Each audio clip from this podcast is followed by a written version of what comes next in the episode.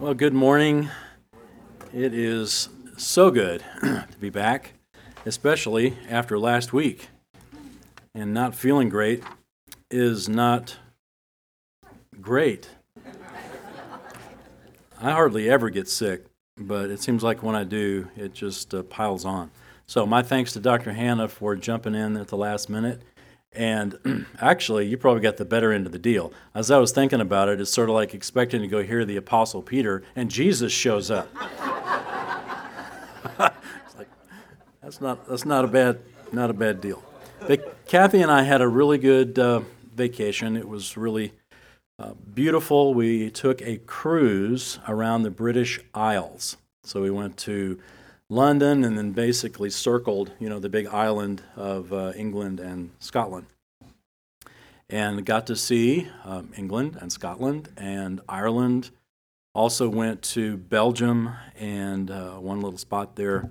And then went to France and got to see Normandy. Had never been to the beaches of Normandy and seen uh, the, the D Day landing spot, and it was, of course, very moving and uh, makes you feel very patriotic and very grateful for those who uh, literally sacrificed their lives for the freedom that we, do, that we enjoy right now. So it was really a blessing to be able to go, and a blessing that uh, we didn't catch COVID until like the very end of it.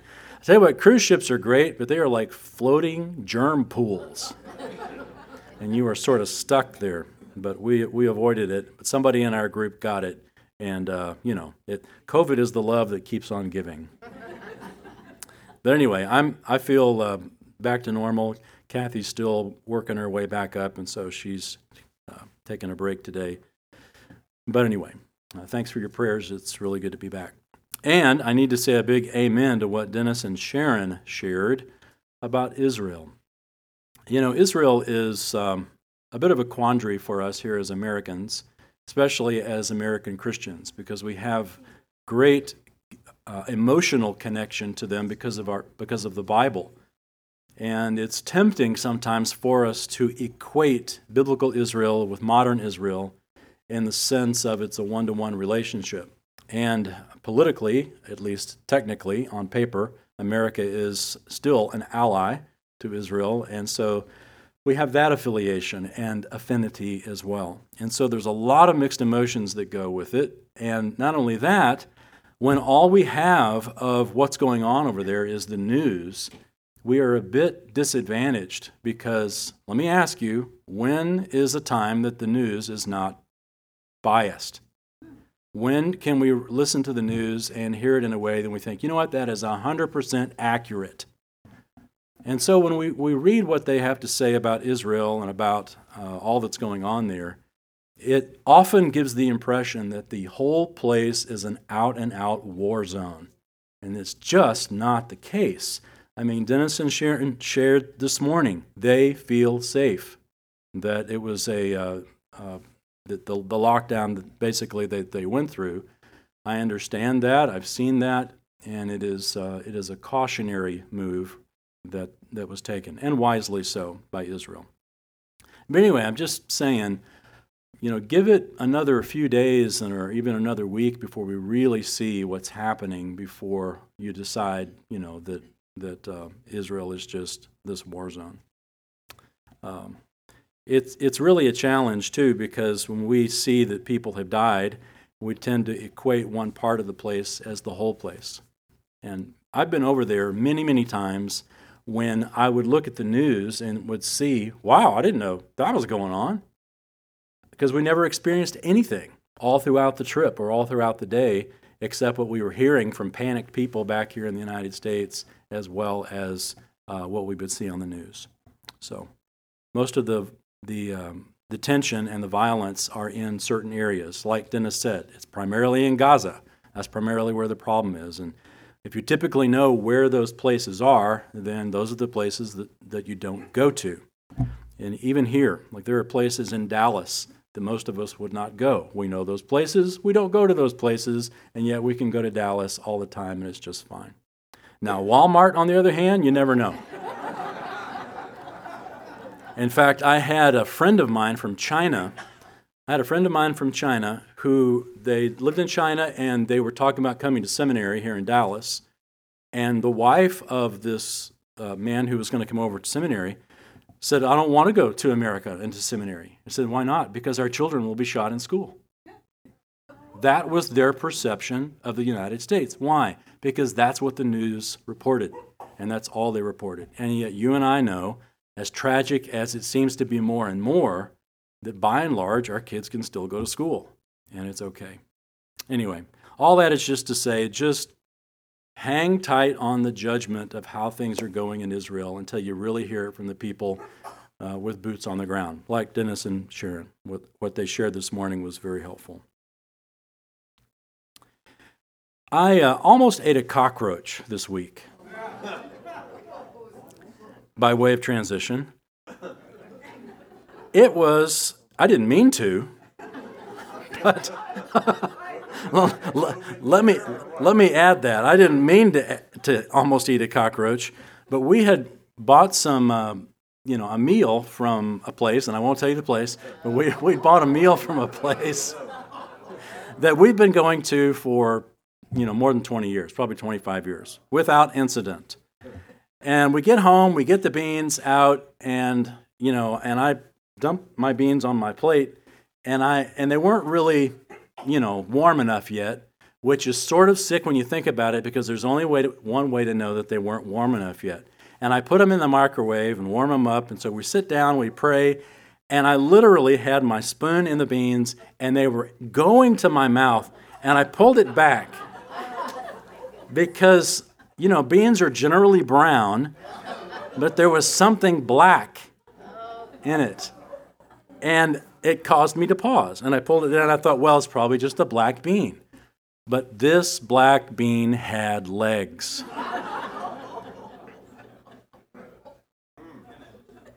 Which reminded me of a statistic that is horribly true.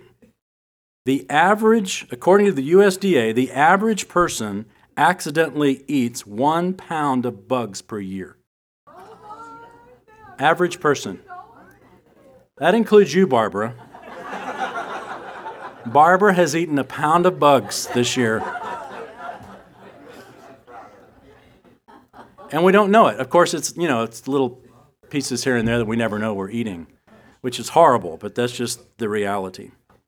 But I began to think about the spiritual life, believe it or not, after almost eating this roach. I began to think about the spiritual life and how what the world feeds us each day is not what it promises. We think we're buying a bowl of beans, not a bowl of bugs. But the world gives us the bowl of bugs. And and we are wise to examine it before we just assume it's okay. When the world gives us um, what we think it's giving us, we have to examine it because we need to feed our mind truth rather than the lies that we, uh, we often consume. I don't know about you, but sometimes I am literally amazed at the chasm between my quiet time with God in the morning and the rest of my day.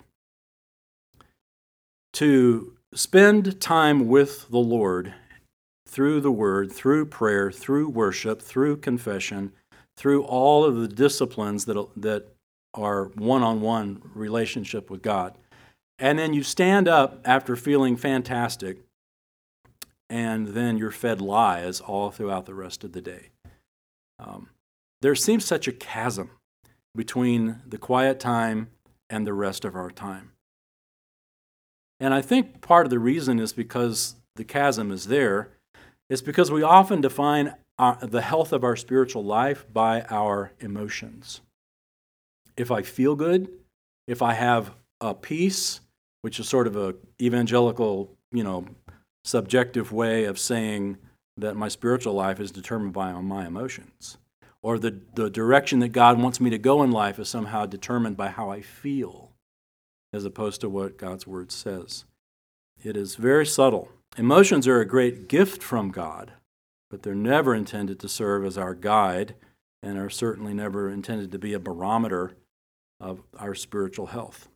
We can feel one thing, but we can believe something else entirely. The problem, of course, is that our actions often follow how we feel, not uh, what we know. I want that bag of potato chips. I feel that I need that bag of potato chips, even though I know that I don't need that bag of potato chips. How do we close that gap? The, the renewal of the mind basically boils down to reminders of what we know is true. And think about just these words renewal, to renew, to make something new again, to renew of, of the mind, and also the word remind. To remind yourself is to bring it back into our minds. The renewal of the mind is essential because the world feeds us bugs, and we need a renewal of the mind. And one of the most effective ways that I've discovered in my life, and also we see it in the scriptures, is to use memory triggers. Memory triggers. Things that cause you to think about things. Things in the course of your daily life that, in and of themselves, may not necessarily be spiritual, but they cause you to think about spiritual things. And there are several examples that Paul gives in several places that I'd like us to look at this morning that give us a uh, memory triggers that help renew the mind and remind us about spiritual truths. So, the first place we'll look is in Philippians. Philippians chapter 4. Philippians chapter 4. Paul does this in several places. First, we'll look at Philippians, then we'll look at Ephesians, then we'll look at the Corinthians. Philippians chapter 4 is where we'll begin. This week, I got up from reading the Bible and literally remembered something that uh, we talked about, I don't know, weeks back, something that I had actually shared with you and challenged you as an application, and realized I hadn't done it. I got up, closed my Bible, and was, you know, five steps away from it, and I stopped and I thought, what did I read? And I couldn't remember. I had just gotten up. So I went back and I opened it up and glanced back through the passages with the intent of grabbing something to take with me for the rest of the day, as opposed to just reading and checking my box, slamming it shut, and going off and eat, eating bugs. What did I read? What can I meditate on through the day? Biblical meditation has nothing to do with the emptying of our minds. You know, the New Age gurus will tell us that the key to peace is to meditate or to empty our minds, which, if you think about it, is not realistic because we're always thinking about something. Even when you're trying to think about nothing, you're thinking about something. You can't not think about something. Instead, godly meditation seeks not to empty our mind, but to fill our mind with truth and then to renew our mind with that truth. Philippians 4, look at verse 8. And first of all, look at verse 8 at what it doesn't say. So I'm going to read verse 8 in a way that it, that it, it is not written. But go ahead and look at verse 8 and follow along. Whatever is untrue, whatever is dishonorable, whatever is wrong, whatever is impure, whatever is ugly, whatever is of ill repute, if there is anything negative, and if anything worthy of criticism, dwell on these things. Of course, that's not what it says. But you know, we don't have to be told to do that, we just do it. Which is why we have to be told what it says. Because our natural inclination is not to skew positive. Our natural inclination in the weakness of our fallen humanity is to go negative, to assume the worst rather than to assume the best. That's why we're told here in verse 8, I'll read the real verse 8. Finally, brethren, whatever is true, whatever is honorable, whatever is right, whatever is pure, whatever is lovely, whatever is of good repute, good reputation, if there is any excellence and anything worthy of praise, dwell on these things. And that word there for dwell, you might have a note in your margin says ponder. Ponder these things. Ponder these things. That's quite a list. And it's not a list that comes to mind easily. You have to think about it. Whatever is true. That means we're thinking about what is true. Honorable, right, pure, lovely, good reputation, excellent, worthy of praise. That means we are looking to find these things. You know, in relationships and in most situations in life, you typically can find what you're looking for. I had a um, family member ask me how our girls made it through college and still walk with God. And we talked a little bit, and I said, you know, it just boils down to the fact that you find what you're looking for. If you're looking to find a Christian community that encourages you in your walk with God, then you'll find it. If you're looking to not find that, then you'll not find it. You typically find what you're looking for. Now that doesn't mean that all of our that it's just, you know, simple cookie cutter answer. Obviously there are so many different situations, not only with our uh, with our kids but also with ourselves. But my point is that you typically are going to find what you're looking for. If you are looking to find something right, you'll find something right in your kids' actions, in your mate's words, in your family member who is not that, you know, easy to be around, you can find something good if you're looking. But if you're looking for the negative, you'll find it as well. Paul says, look for the good. Dwell on these things. Ponder these things. And then in the very next verse, he takes it a step further Verse 9 The things you have learned and received and heard and seen in me, practice these things, and the God of peace will be with you. So it's not just pondering truth, it's practicing truth. And then the promise, the God of peace will be with you.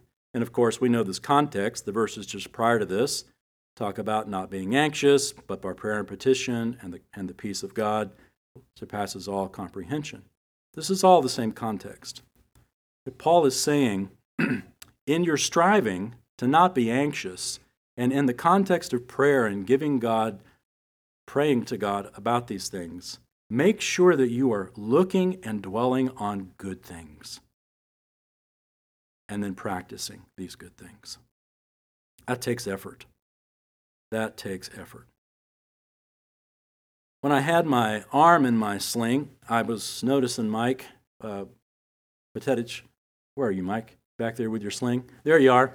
He walked in and he's got his rotator cuff, you know, wound there for all of us to see. That's not an easy place to be. Um, I was there for six weeks in that thing, and then another, I don't know, six weeks without the little pillow, and then all of the, ugh, I don't even want to talk about it. But I remember when I had my, my arm in the sling and I was at the grocery store. That's the worst because you can't use but one arm. And has anyone experienced a grocery store cart that steers straight? I mean, talk about a fallen world. You push and the, the thing goes this way, or the wheel, the wheel constantly shim, shimmers on you. So, anyway, I was in there trying to navigate this thing with my sling on, and I got up to the the checkout stand, and just in front of me was a mother with a, I don't know, like a two year old, three year old boy sitting in the little sit seat, you know, in the, in the cart. And he looked at me, this little boy looked at me, and he looked at my uh, uh, sling, and he goes, real loud, he goes, uh oh.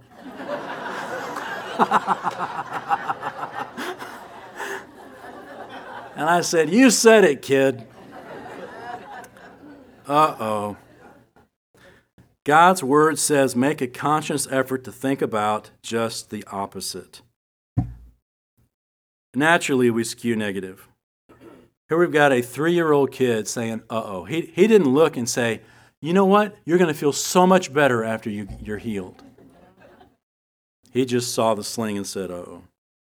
And we're that way. God says we got to make a conscious effort to think about the opposite. And in this saying this, Paul doesn't mean, and obviously the Lord doesn't mean, that we take a sort of Pollyanna, head in the sand attitude. Just think about the good things. Don't talk or about the negative things. No, the negative things are there. And we got a world full of negative things. But Paul says, don't dwell on them. Not that you can't talk about them. The epistles are full of negative things Paul talks about. But he says, don't dwell on them. Don't let that be what you're thinking about. When Kathy and I were in Scotland, I was at a uh, coffee shop getting a coffee, and in the local shop, and I just love listening to them talk. Yeah, because they do the Scottish accent really well. I mean, I told one guy, I said, You do it better than the movies. But anyway, I was there asking this guy, and I, I was kidding around with him, and I said, You can probably tell by my accent that I'm not from around here. And he looked at me and said, Aye, you're joking, lad. I thought you were my neighbor.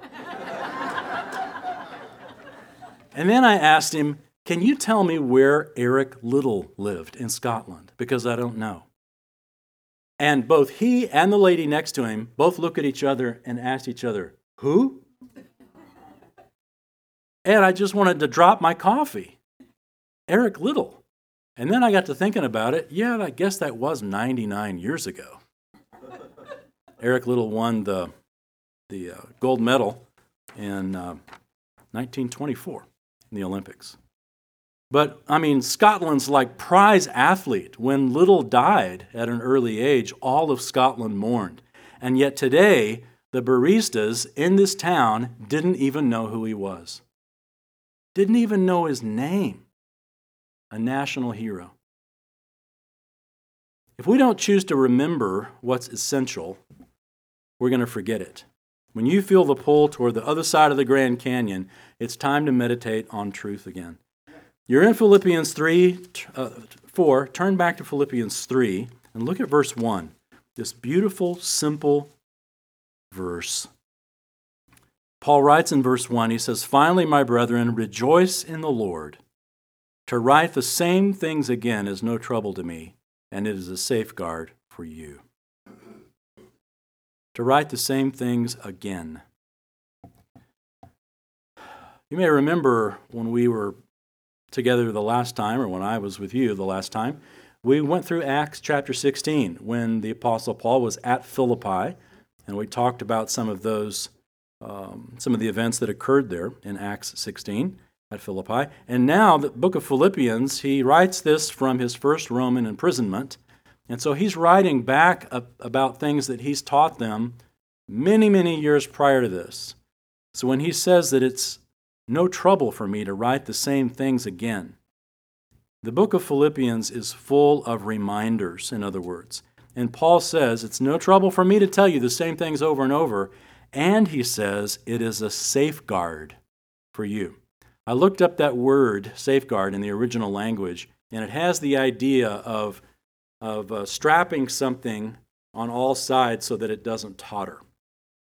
I think about those huge towers you know, the huge towers that just stand, looks like a mile high, and then they've got these wires that come down, um, looks like a, a mile as well, that keep the tower straight. That's the idea of the safeguard. To write the same things again is a safeguard. It keeps you straight up, it keeps you from tottering. To have reminders of the same truths over and over. This is why we read our Bible repeatedly. It's not just once. You know, most classic novels, you know, War and Peace or you know, the Brothers Karamazov, all these old books, it's like you read them once and you think, you know, once was enough. Great book, but I'm done. I've read War and Peace, great. But you don't say that about the Bible, do you? At least as Christians, we don't. The Bible is not a meal that you eat one time, it is the grocery store you go to repeatedly to get your food. Paul says this is how it's supposed to be. Verse 1 we just read, and then if you look down now at verse 7, we get to the first of these memory triggers. And the, um, the context prior to this, which we're skipping, is Paul talking about his magnificent background in Judaism, how he had basically climbed the ladder and he was at the top of the ladder Then he says in verse 7 But whatever things were gain to me, those things I have counted as loss for the sake of Christ. More than that, I count all things to be loss in view of the surpassing value of knowing Christ Jesus my Lord, for whom I have suffered the loss of all things, and count them but rubbish, so that I may gain Christ. Paul says all the credentials that the world calls the best, and Paul listed them. From a Jewish perspective, what Paul lists here in verses 3 through 5, or verse 6, this is what every Jew would have wanted on their resume. Paul says, I consider all of that, I count it all rubbish. Does anybody else have a different translation other than rubbish? Garbage? Okay, anything else? Worthless. Okay, that's really tame. Anything else?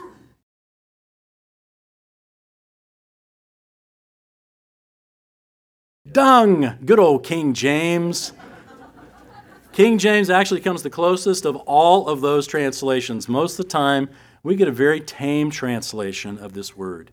It means excrement. And it doesn't just mean excrement, it means mm, a bad word for excrement. It is a vulgar term in the Greek. And I won't translate it into English because, you know, you can translate it on your own. But think of a vulgar word for excrement, and you've got Paul's original word here. He says, I consider it all beep in view of knowing Christ. He doesn't mean that all of these things have no value. I mean, he would pull out his Roman citizenship card many times and present it for a purpose. But he says the best that the world has to offer compared to knowing Christ is dung. That's the point. And the, the reason that this is a, uh, uh, a memory trigger is because, well, this is something we do every day. And so you've got this repetition in your mind in the experience of just being a human being with a body that functions to remind us that our knowing Jesus Christ is so far more valuable than the best the world has to offer. If you go to Philippi today, there are actually some public toilets there, and this is a great place to read this, this verse. I kid you not. when I'm night tours go there, that's what we read. And uh, there actually, there used to be a place where you could go down, you could all sit around on the toilets. There's big community toilets, you could just all sit there together, pull out some reading material, and read this verse. But it is a great memory trigger. And I know this may seem a little gross in application, but again, this is something we do every day, and it is worthy of thinking about that the best the world has to offer is just what we flush compared to knowing Jesus Christ. It's a helpful memory trigger. All right, let's move on because that one is. Oh, but I've got a, a bath, bathroom story. Can we have bathroom humor in here as long as it's clean? Too late. well, I was overseas, and overseas is the worst place for bathrooms because you're not always sure which one you're walking in. I didn't realize, but I walked into the wrong bathroom one day and walked in there and was about to go to this stall when the stall door opens and a woman comes out and we're standing there face to face. And it seemed like about 10 seconds. It's probably only about one. But uh, anyway, I just said, sorry. And so she walked out, and then I sort of sneaked out and looked, and indeed, the sign wasn't very clear, but I was in the wrong bathroom. Okay, so moving on. Look at Acts chapter 16. I'm sorry, 18 now. Acts chapter 18. At another memory trigger. This is Paul's second missionary journey. And on the second journey, he got to take the gospel to Europe for the very first time. And we saw that a couple of chapters earlier in Acts 16. Here in Acts 18, he has made his way down the, uh, the coast of Achaia down to uh, what we think of as modern Greece. And at the southern edge of modern Greece was Athens. And if you go a little west from there, you have Corinth. And so Paul finds himself at Corinth now in chapter 18. And we won't read the first uh, 10 verses there, but he basically just talks about his normal, what he would do. He would go, he would teach, and he would uh, share the word of God. And then we read in verse 11, verse 11, he settled there for a year and six months, teaching the word of God among them. But while Gallio was proconsul of Achaia, the Jews with one accord rose up against Paul and brought him before the judgment seat, saying, This man persuades men to worship God contrary to the law. But when Paul was about to open his mouth, Gallio said to the Jews, If it were a matter of wrong or a vicious crime, O Jews, it'd be reasonable for me to put up with you. But if there are questions about words and names and your own law, look after it yourselves. I'm unwilling to be a judge of these matters. And he drove them away from the judgment seat. And they all took hold of Sosthenes, the leader of the synagogue, and began beating him in front of the judgment seat. But Gallio was not concerned about any of these things. Now, again, if we were to go to Corinth today, we'd see a lot of uh, very interesting ruins, and one of which is in the marketplace. They found the marketplace where it is, where it's called the Agora. There is this judgment seat that is mentioned three times in verse 12, verse 16, verse 17. A judgment seat. The judgment seat, the original word is bema, or sometimes pronounced bema, it's just like a raised platform. This platform here is raised, but not really raised. It's only like about a foot. But the Bema at Corinth was probably a good, you know, seven, eight feet tall. And it put you way up above, and it was a place where you would give speeches, or in this case, this proconsul, Gallio, was there to basically uh, hold a public hearing. And they brought Paul there in front of this raised judgment seat. It was a place of judgment. And Corinth had one. In fact, most places have one. I've seen the remnants of one at a number of uh, ancient places throughout the lands of the Bible. But no doubt Corinth is uh, the most memorable. And so this event happened, and obviously the Corinthians would have remembered this event in the life of Paul. We won't necessarily go through all the details here except to read the fact that it happened. So keep your finger or keep a place here in Acts 18, if you would, and turn to 1 Corinthians chapter 4. Uh, actually, let's make it 2 Corinthians chapter 5. Getting ahead of myself. 2 Corinthians chapter 5. So, Paul, writing to the Corinthians, on his third missionary journey, uh, looks back and remembers this event we just read in Acts 18 on his second missionary journey. And he uses the memory trigger of this judgment seat that they had all walked by, that they were all familiar with. They saw it every time they went to the market. And he uses this for a spiritual lesson. Um, 2 Corinthians 5, look down at verse um,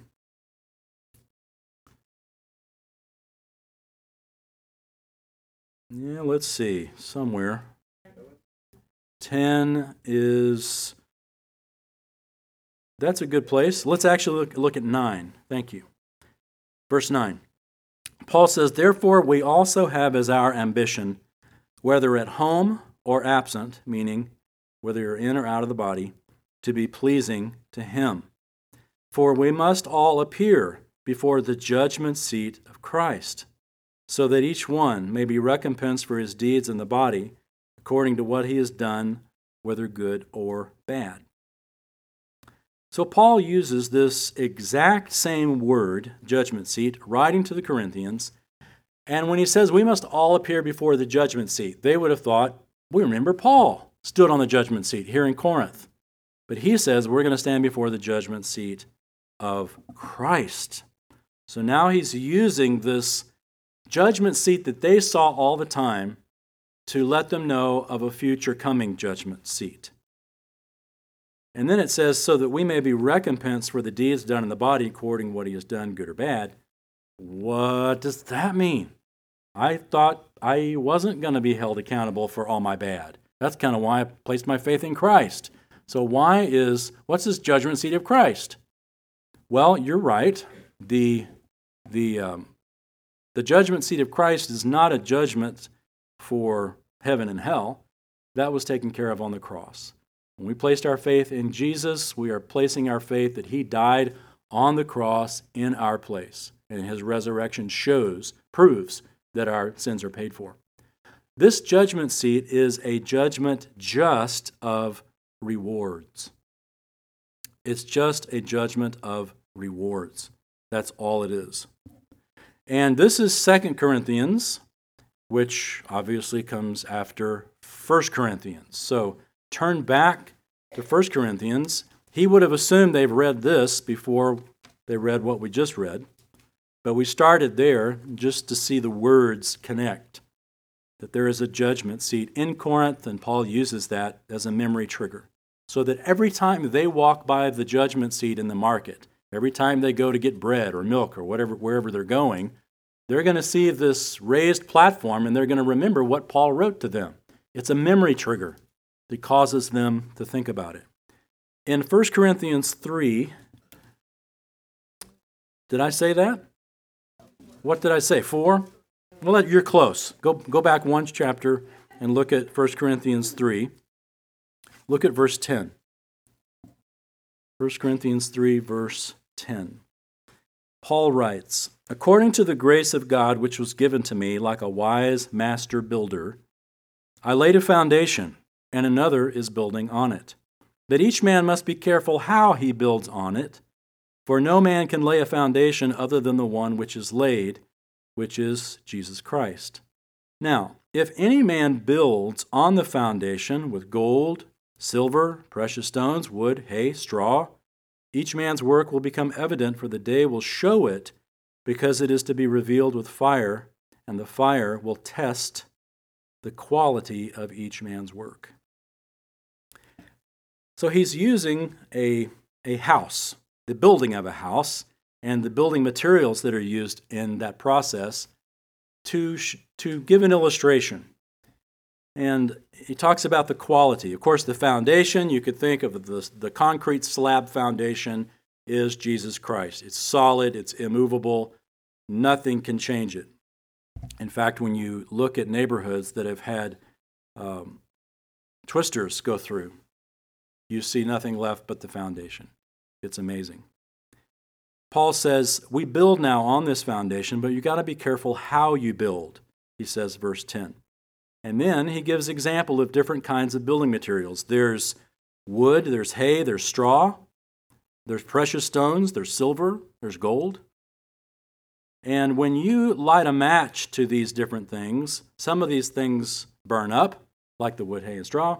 Some of the things remain, like the things which can't be burned. Now, don't let the fire throw you. That is just part of the metaphor. The, fi- the thoroughness of fire on a house is just a metaphor for the thoroughness of the judgment which Jesus will give us at our works. Depending on how we have built or how we have lived our Christian life, how we have worked in the kingdom of God, as it were, building the kingdom of God, for the kingdom of God, the quality of that work will be judged. And if the motive, if we're told how we build, if the motive of that is good, then we will receive a reward. Verse 14 tells us this.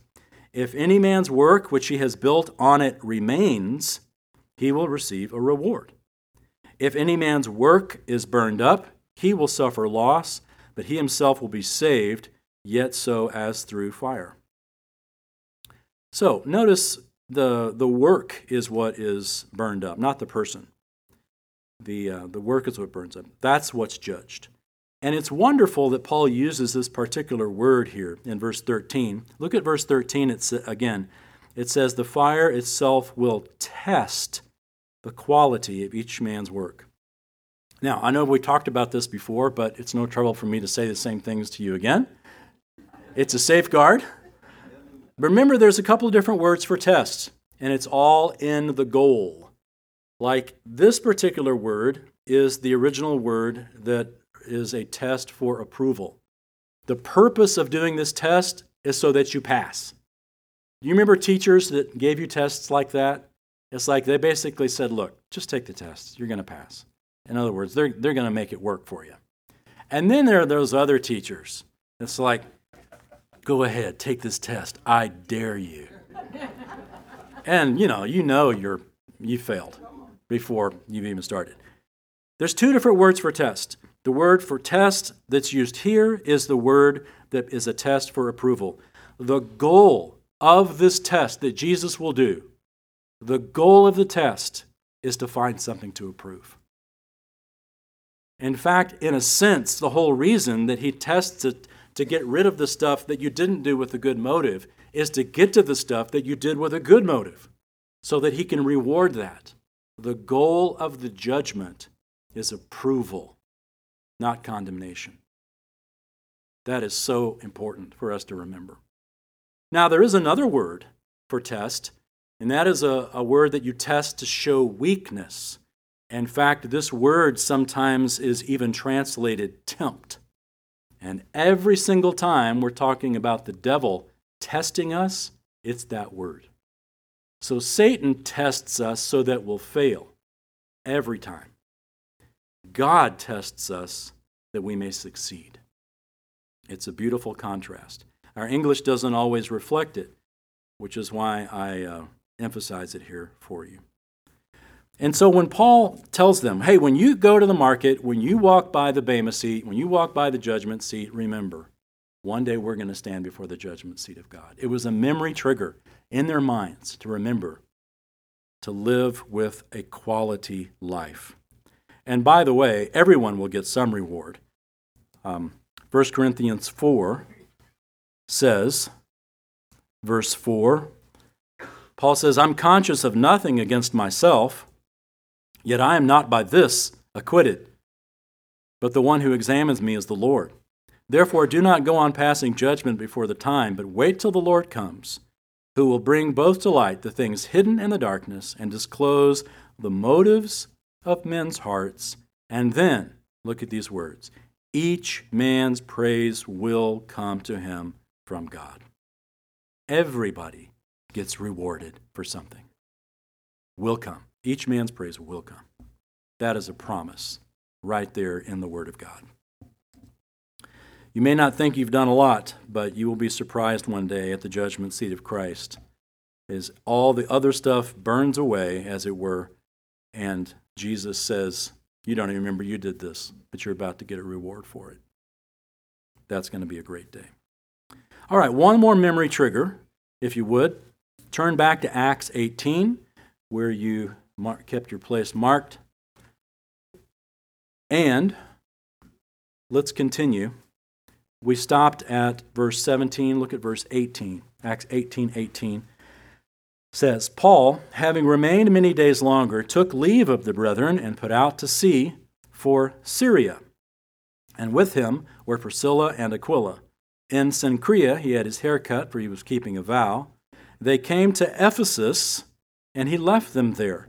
Now he himself entered the synagogue and reasoned with the Jews, and when they asked him to stay for a longer time, he did not consent, but taking leave of them and saying, I will return to you again if God wills, he set sail from Ephesus. So Paul ends this second missionary journey by leaving uh, Corinth, and he and Priscilla and Aquila leave Corinth and they go to Ephesus. And it says that he leaves them there. He leaves Priscilla and Aquila in Ephesus, and they, uh, we assume, presumably took up their uh, vocation of making tents. Ephesus also had an agora and a Bema judgment seat. But what's significant about this as a memory trigger is the agora. The agora is just a Greek word that means marketplace.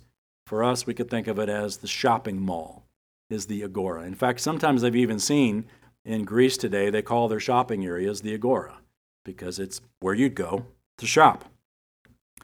And in, uh, in, this, in these verses, we have uh, told that Paul left Ephesus and he says, If God wills, I'll come back. And we won't read chapter 19, but that is exactly what Paul did in the third missionary journey. Most of it was spent at Ephesus. And chapter 19 goes through the, the really exciting events, actually, that occurred while Paul was there. But then Paul writes back to the Ephesians, again from his first Roman imprisonment. So turn to Ephesians, and this is the last time you'll have to turn, in case you're wondering. Ephesians chapter 5. Ephesians chapter 5.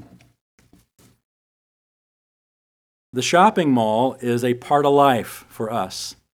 The agora was a part of life for the Ephesians.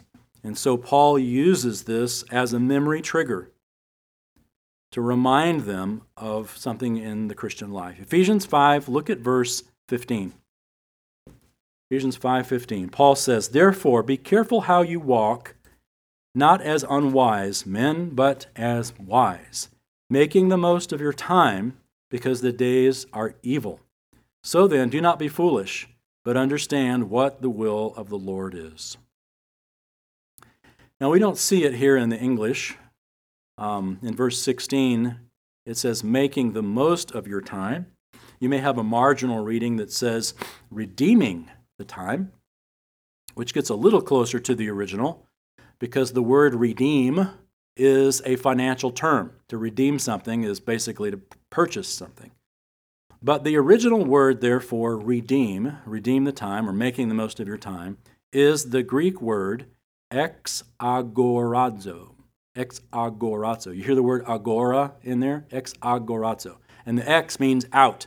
So agora is the idea of buying something. The X means to buy it out. It's like if you've got a, um, a 99% coupon from Kohl's.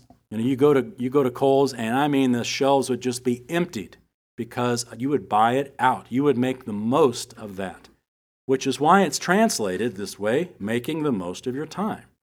That is, you are fully redeeming your time. And so Paul says, when you go to the Agora, think about not just buying your milk, but how you're spending your life. Let the Agora be a memory trigger to buy out your time. When you go to the shopping mall, from our perspective, you could think of it, let that be a reminder not just to buy something, but to spend your time making the most of it in your life. And then we're told why because the days are evil. We have to be intentional about how we spend our life because the days are evil. The world, as we've said, wants to feed us bugs. God wants us to meditate on truth, to live truth. And to make the most of your time means that you are um, you're thinking about it. In fact, the word here for time doesn't mean a lifetime. It means a season of life, a short time, which is why it, it's sometimes translated making the most of every opportunity. In fact, I think in the parallel passage in Colossians, it may be translated that way. That you are not just buying the time, you are buying this time, right now. Wherever you are in your season of life right now, you are making the most of this time. And for most of us, that's a bit of a challenge because, you know, we tend to think not of the season that we're in, but in the seasons that we weren't in, that we're not in. You know, when so and so happens in the future, when something happens financially and I finally get this windfall, then I'll be able to be effective for Jesus Christ. Or when so and so finally dies, when so and so finally gets their act together, when, when I leave this church and go to another church that has better opportunities, when fill in the blank.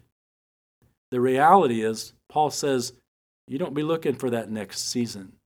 What season are you in right now? Make the most of that. Buy it out because it'll never come back. We can think of that easily with regard to our, our children. When we have kids, you remember this, we think, how long until they leave? and then they leave, and you, there's this euphoria of the empty nest until you realize our kids aren't here anymore. And then you, you look back and you, you wish you'd made more use of the time back then. And every season of life is like that. Have you noticed? When you're single, you want to be married. When you're married, you want to have kids. When you're kids, you want to be empty nesters. And then, you know, you're looking forward to retirement. When retirement is like, what do I do with my time? You're always looking at the season that you're not in. Paul says, make the most of where you are right now. Be careful how you walk, not as unwise, but as wise. So Paul uses these memory triggers. He uses the latrine at Philippians, at Philippi. He uses the judgment seat at Corinth. He uses the shopping mall at Ephesus. Each of these was to be a memory trigger for them as they experienced this, not just to think latrine, Bema seat, shopping mall, but to think spiritual life. That, that something that isn't spiritual all of a sudden now makes you think of something spiritual. We can do that, can't we? Um, do you have things like that around your house? Maybe you've got like a plaque on the wall that has a verse. After a while, that's just a plaque on the wall. It's just part of the wall. You could move it. You could hang it upside down. You can hang it sideways.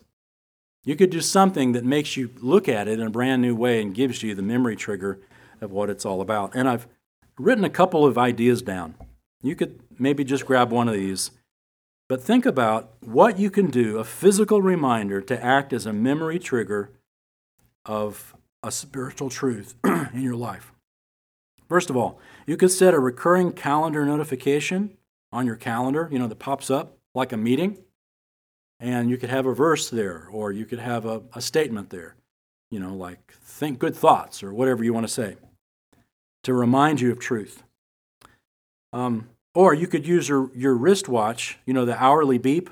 We don't hear that as much anymore, and frankly, I'm grateful because they used to pop up all the time. But if you think about that beep or anything else that you can use your smartwatch or watch or phone for to remind you to praise God at the top of every hour, just to pray a short prayer. You'd be praying every hour all throughout the day and have this mindset and habit of prayer. Or um, if your, uh, your computer has a, a, home screen, and I know our phones have those things where you can set, uh, I've got my grandson on my home screen. I probably won't change that. But if you wanted to change your home screen to have like a, you know, a verse or something there that causes you to think about God. Or the tried and true 3 by 5 card works well. You can write a verse on it, write a scriptural truth, and put it in a place that is conspicuous your dashboard of your car, your mirror. And so I'm just suggesting maybe some ideas for you to take what Paul did, to use the day in, day out experience of shopping malls, you know, restrooms, etc., and change those mundane things and make them spiritual reminders. Because otherwise, otherwise, uh, we will easily slide over and forget God. Listen to Moses' words. Just listen, don't turn. But this is Deuteronomy 6, verse 12. Short verse, but very powerful. Moses said, Watch yourself, lest you forget the Lord. Deuteronomy 6:12. Watch yourself, lest you forget the Lord. I read a headline this week that I thought, I've got to read that article. The headline said this San Antonio man hurt after playing chicken with oncoming train. For some reason, he thought that was a good idea. Yes, he was hurt. he wasn't killed, but he was hurt. Playing chicken with an oncoming train. You know, we can get some crazy ideas in our life. And the, the world will sell us these crazy ideas as the way to freedom. So crazy that we'd even play chicken with a train. Moses told God's people that the culture around them served as a serious distraction from their spiritual lives, and it's no different from us today. Watch yourself, lest you forget the Lord. Let's pray. Father, thank you for Paul's practical applications in the epistles, for Luke recording Paul's experiences in the book of Acts. And as we look at these and blend them together, we see how Paul used these everyday uh, experiences to be more than that, to be reminders of spiritual truths. So, as we go through our day, and the applications of this lesson are innumerable, as we think about the objects in our home, and uh, that can be so much more than just objects, but they can be reminders, memory triggers of spiritual truths. So, would you give us creative thoughts and allow us to uh, do more with our lives than simply read the Bible, slam it shut, and walk away, forgetting what we've read? Let us use these memory triggers that cause our minds to be renewed, to be reminded that we might walk with Christ faithfully and proclaim his name to a world that desperately needs it. And it's in his name we pray. Amen.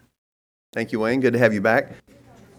Until then, may the Lord bless you and keep you. May the Lord make his face to shine upon you and be gracious unto you. May the Lord lift up his countenance upon you and give you peace. Amen.